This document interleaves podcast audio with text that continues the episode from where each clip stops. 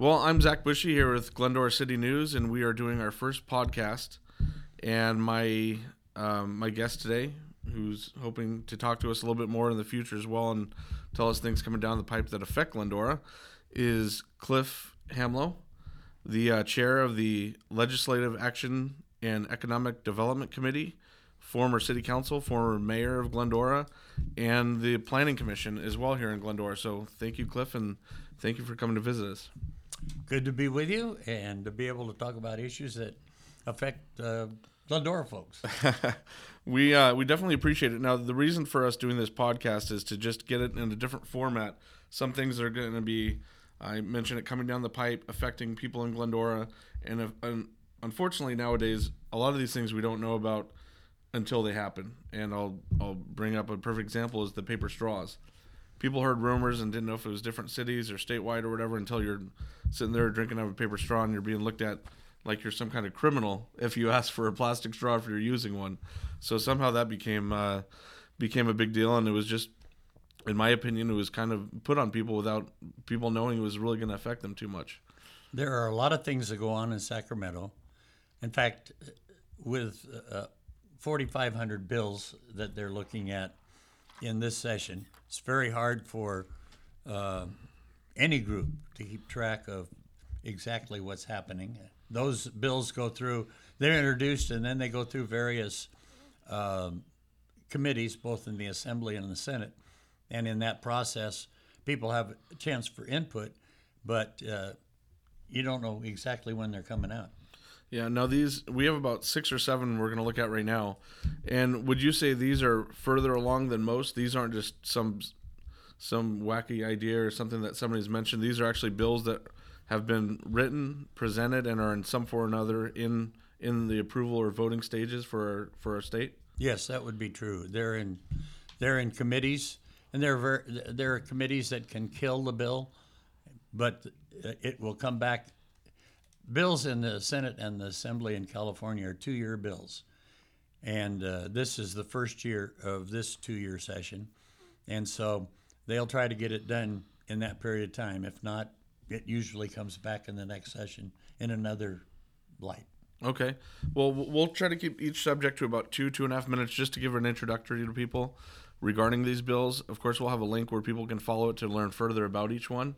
And uh, we'll just kind of give a broad overview and uh, maybe if you can also, Cliff, as far as what kind of time frame. I don't know if all these are in the same time frame or what kind of time frame you see these as affecting us if they do go through. Well, they'll all have start dates on them, and they'd like to have them start. And some of them will be uh, bills that uh, come into play probably in 2022, but uh, there are several of them that will that are current. Okay, well, 2022 is right around the corner, so um, let's jump into it. Um, the first one, um, Cliff, would you like to kind of give us a little introduction about that? Well, there's Assembly Bill uh, 5, which deals with the independent contractors. The California State Supreme Court um, ruled that in a, a uh, in a, in a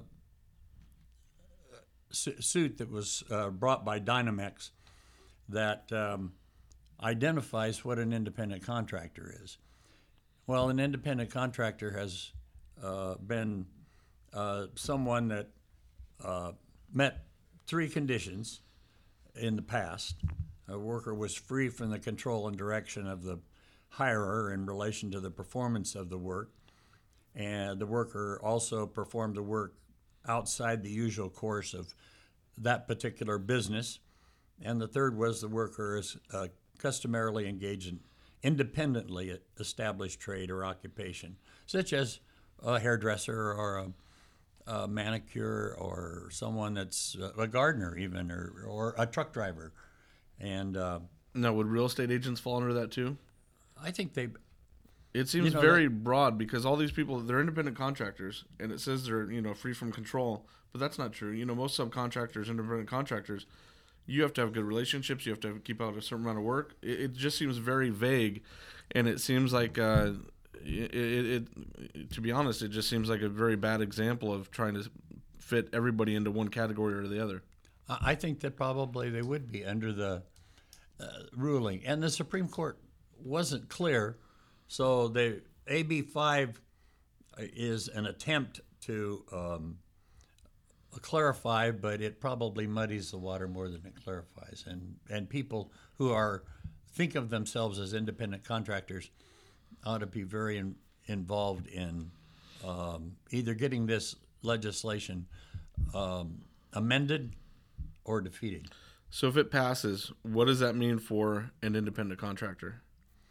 It, it means that just about anybody would be considered an employee, and that is a whole different relationship with your with the employer, who's going to have to uh, deal with uh, the the rules that relate to an employee, number of hours, things like that, uh, worked, and uh, independent contractor uh, would be something that's gone. So they'll be uh, forced to hold back, withhold taxes, obviously for that employer, like most employees are for state law. That would be true. They're also um, now. What about then? Does health insurance then kick in? All of a sudden, these employers, That- even though they might be small, small business owners, are, are all of a sudden liable for all these subcontractors, independent contractors, to take care of their health insurance. health insurance, uh, the le- various leaves that people have, uh, family leave, whether all of those kinds of things. Whereas if the person is an independent contractor,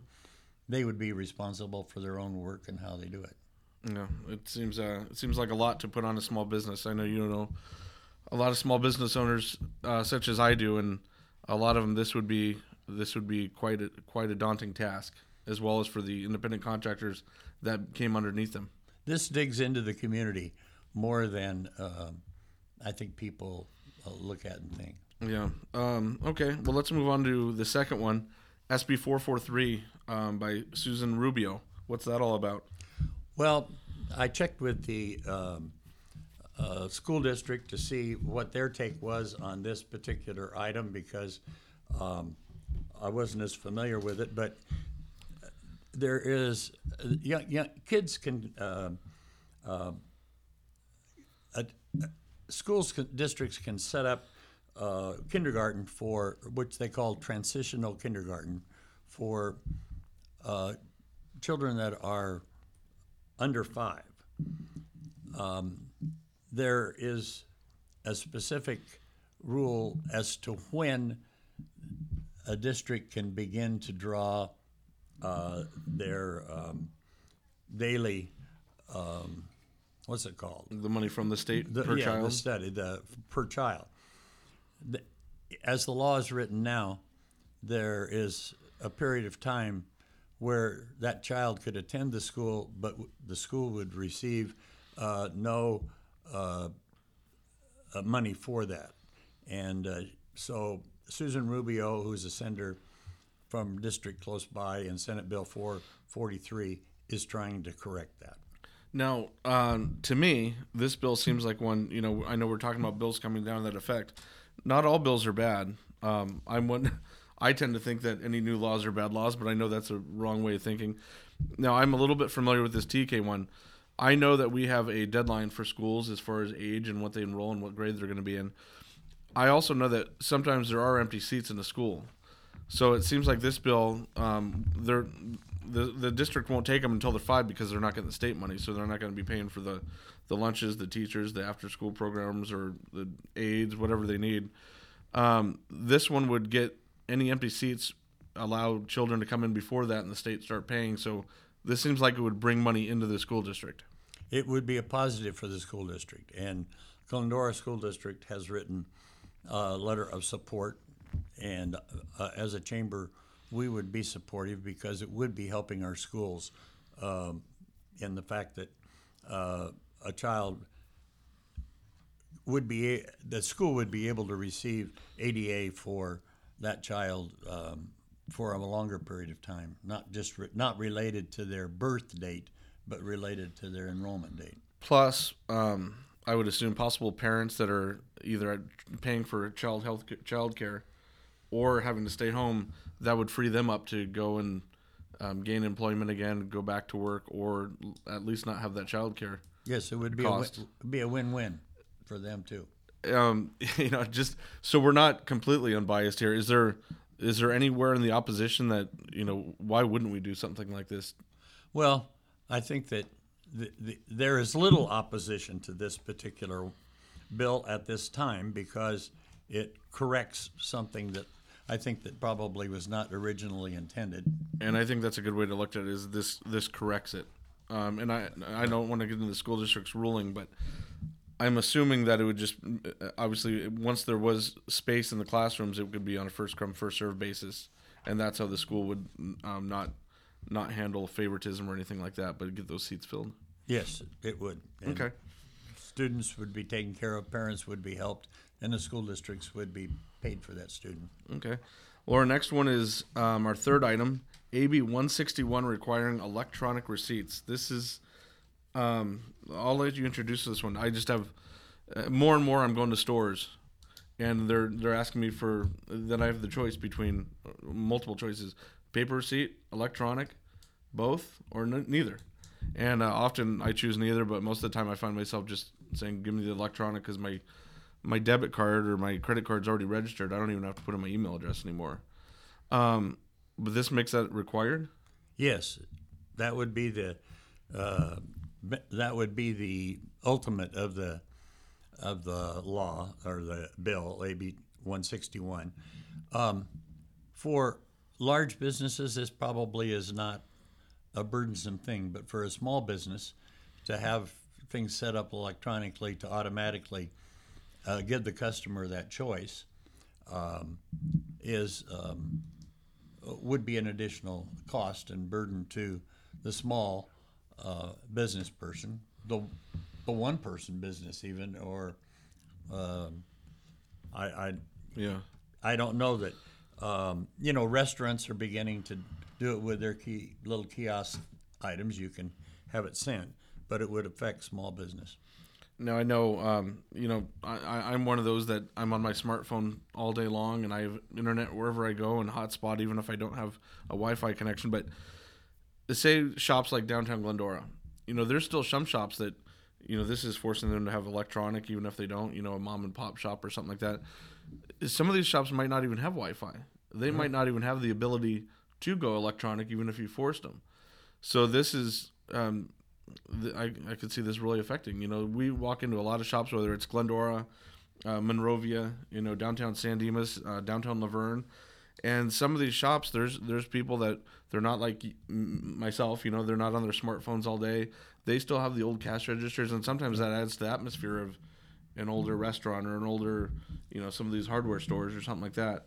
And um, this this seems like it's really forcing somebody to do something, and I don't really see the benefit of it, other Well- than some paper receipts. And we'll we'll leave CVS Pharmacy out of it because they have the five foot long receipts. But um, you know, for a little teeny paper receipt, I just and most people want those for their taxes anyway.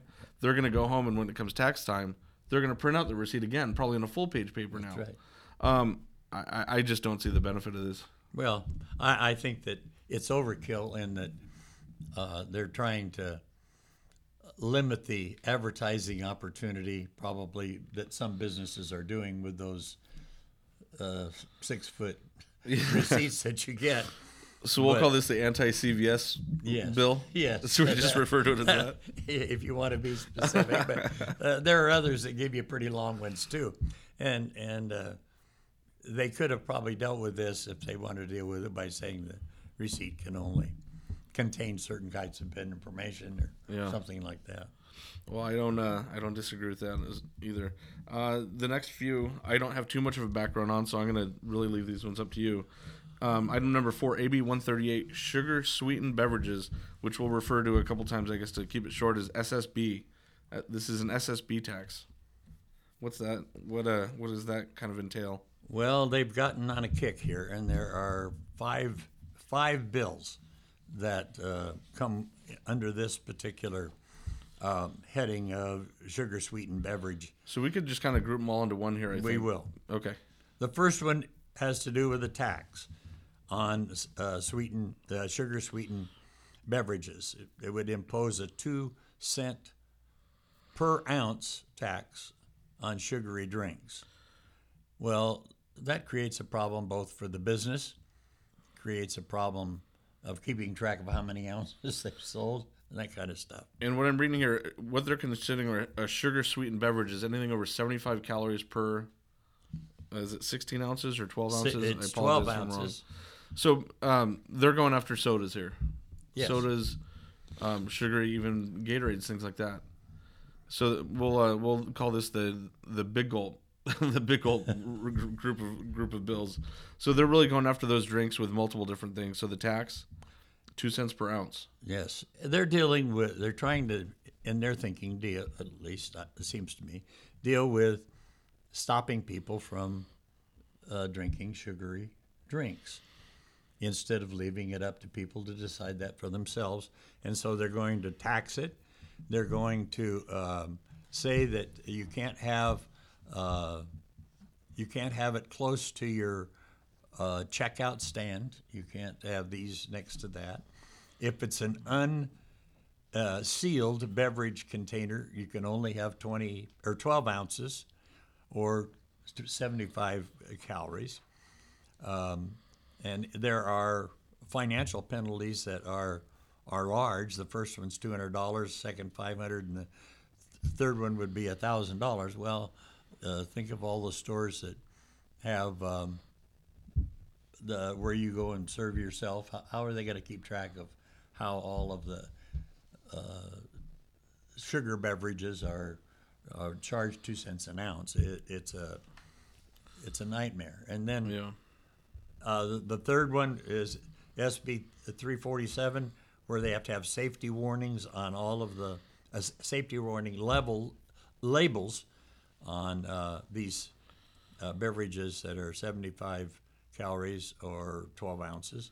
Uh, the warning has to be prominently displayed, separate from other product information, a contrasting background with a sp- specified icon and font size. It's things like that that will drive both the uh, wholesaler who is preparing the product as well as the retailer trying to keep track for tax purposes how much they've um, how, how much they've actually sold. So to recap on those, the sugar sweetened it's basically two cents per ounce. So on a 12 ounce drink, it would be 25, 24 cents. You know, basically a quarter more. And they think that's going to limit people to not drink these drinks. That's Um, that's their goal. That's the thinking. Um, also, then uh, you can't have them near checkout areas. That's So any of the sugary drinks can't be anywhere within six feet of a checkout area, That's right.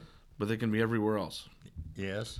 And they can't have more. Now these six ounce. This is the big gulp portion of it. You can't have more than seventy five or sixteen ounces of that drink. That is correct. So there's no more big gulps or whatever they call them and other ones. Um, there's no extra large drinks, anything like that. 16 ounces is the most by law you can sell. Otherwise, you're breaking the law. that would that's that's their goal. And then put a warning on them. A, a warning on our soft drinks and, and sugar Yes. sweetened drinks. That- Okay. That's that's the effort to Okay. get us to quit drinking sugary drinks. Yeah. My, my, my thought is, are they really trying to prevent sugary drinks, or they is it a money grab? And uh, again, uh, i- it's one of those things. This is just my opinion, but the government's forcing our, a decision on us. That that would be correct. I'm just I'm wondering how much that tax would actually help.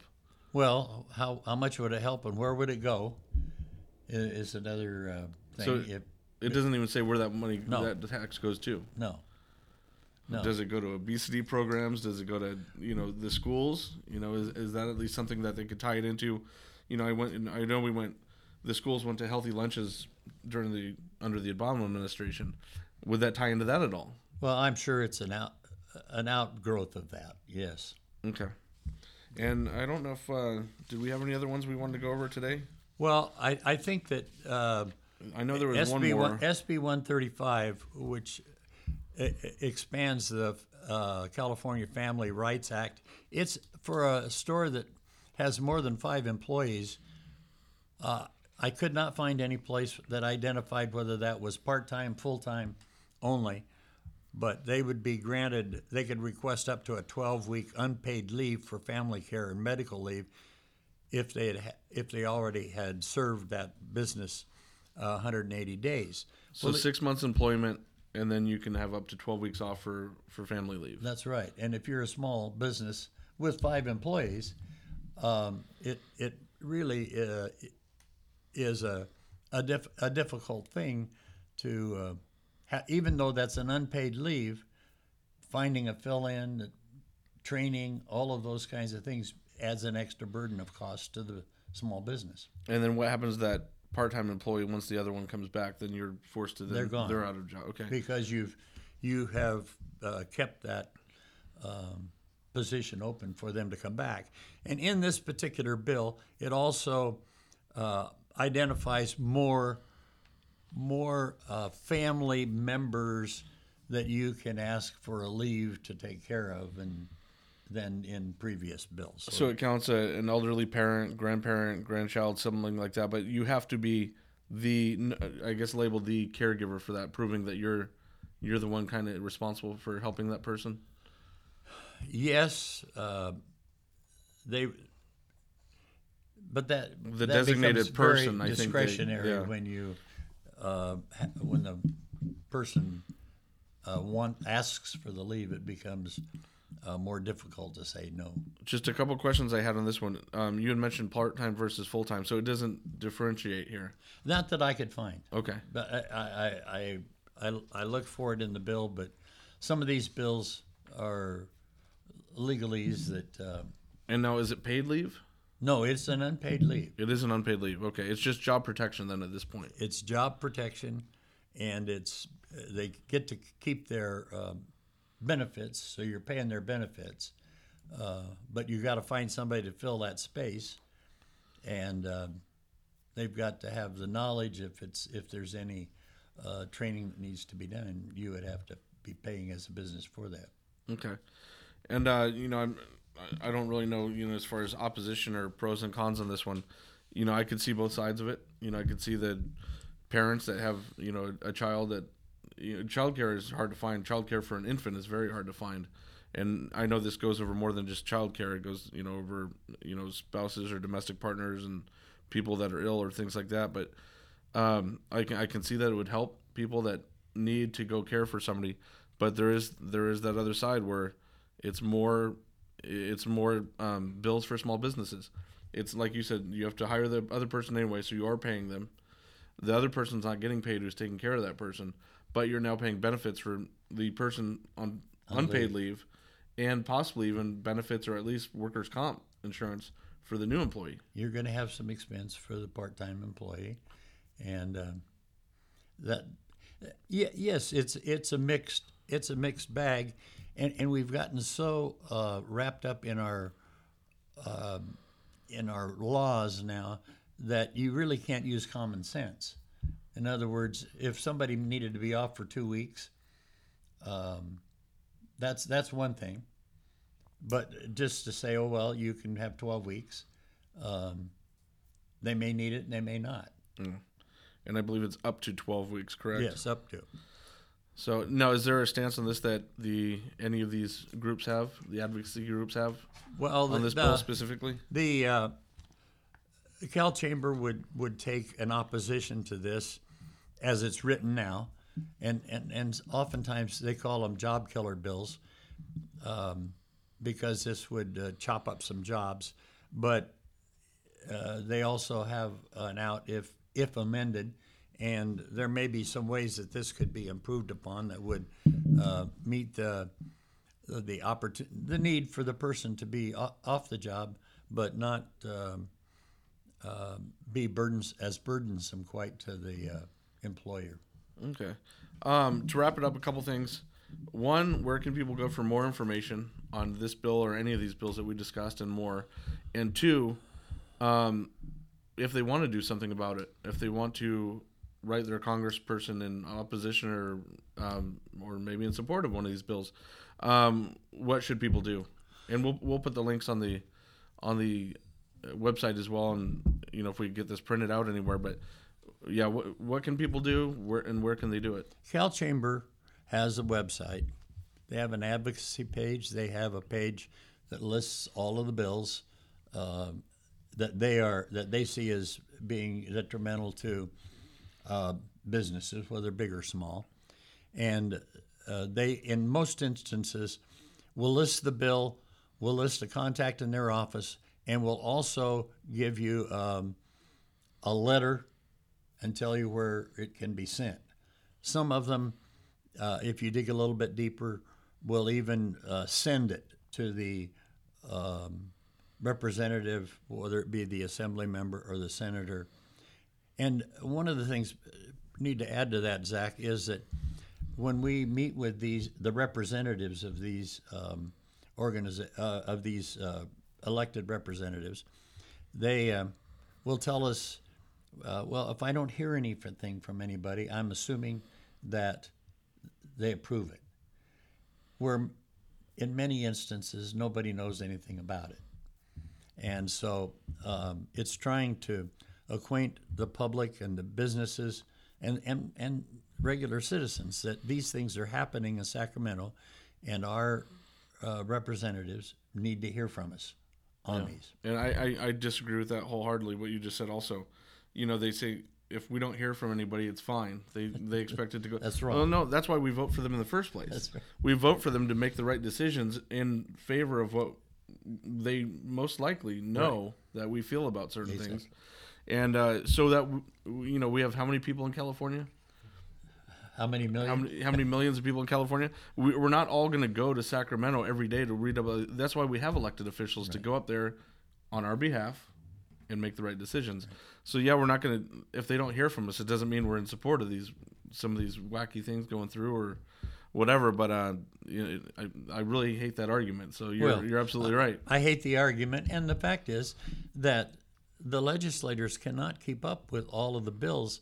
When you figure they've got to really know what's in 4,500 bills that come before them, uh, they can't. And so they too often go in, and if it's got a D by it or an R by it, that's kind of how they vote. Well, that's we got to get away from that. We got to Yeah. see what the business, uh, what the situation is. Well, yeah, if you can figure out how to stop voting down party lines, let me know. That I think I think a lot of people would be interested in hearing that one. I- but I agree with you. So um, when we have when we have these things, we unfortunately have to make waves sometimes to push back and let them know that we're not in favor of some of these things coming down the pipe, It is important, or maybe that we are. Some of these, you know, some of these were okay. Right. Uh, it's it's trying to get in touch, stay in touch with the legislator that represents our, our particular district, and they need to see us when we're supporting something and when we're opposing something, so that they don't just see us when we're upset or opposed to something, because. Um, we have Blanca Rubio as our assembly member, and we have uh, Anthony Portantino as our state senator, and they're reasonable people. But they, we've got to stay in contact with them, and we've got to let them know. And they do read what is sent. I, bel I, I fully believe that these two representatives do. I'm not sure that's uh, what all of them do. Okay, well that's good to know, and uh, yeah, see them in good times and in bad, and let them know when we think they're right and they're wrong, so we're not just the sky is falling or the little boy crying wolf, right? Uh, that's right. That's okay, right. Cliff, I really appreciate it. I think it was uh, I think it was a successful first podcast, and hopefully something that will continue to grow on in Glendora. And I would love to do it again with you and talk about some other things um, coming down the pipe, also. Good. I, th- I I'm willing to do that. And also, uh, people that listen to this need to know that we meet on the first. We uh, uh, the legislative committee for our chamber meets on the first uh, Thursday of each month at the America's Christian Credit Union at noon, and um, that's open. visitors are welcome as well as members.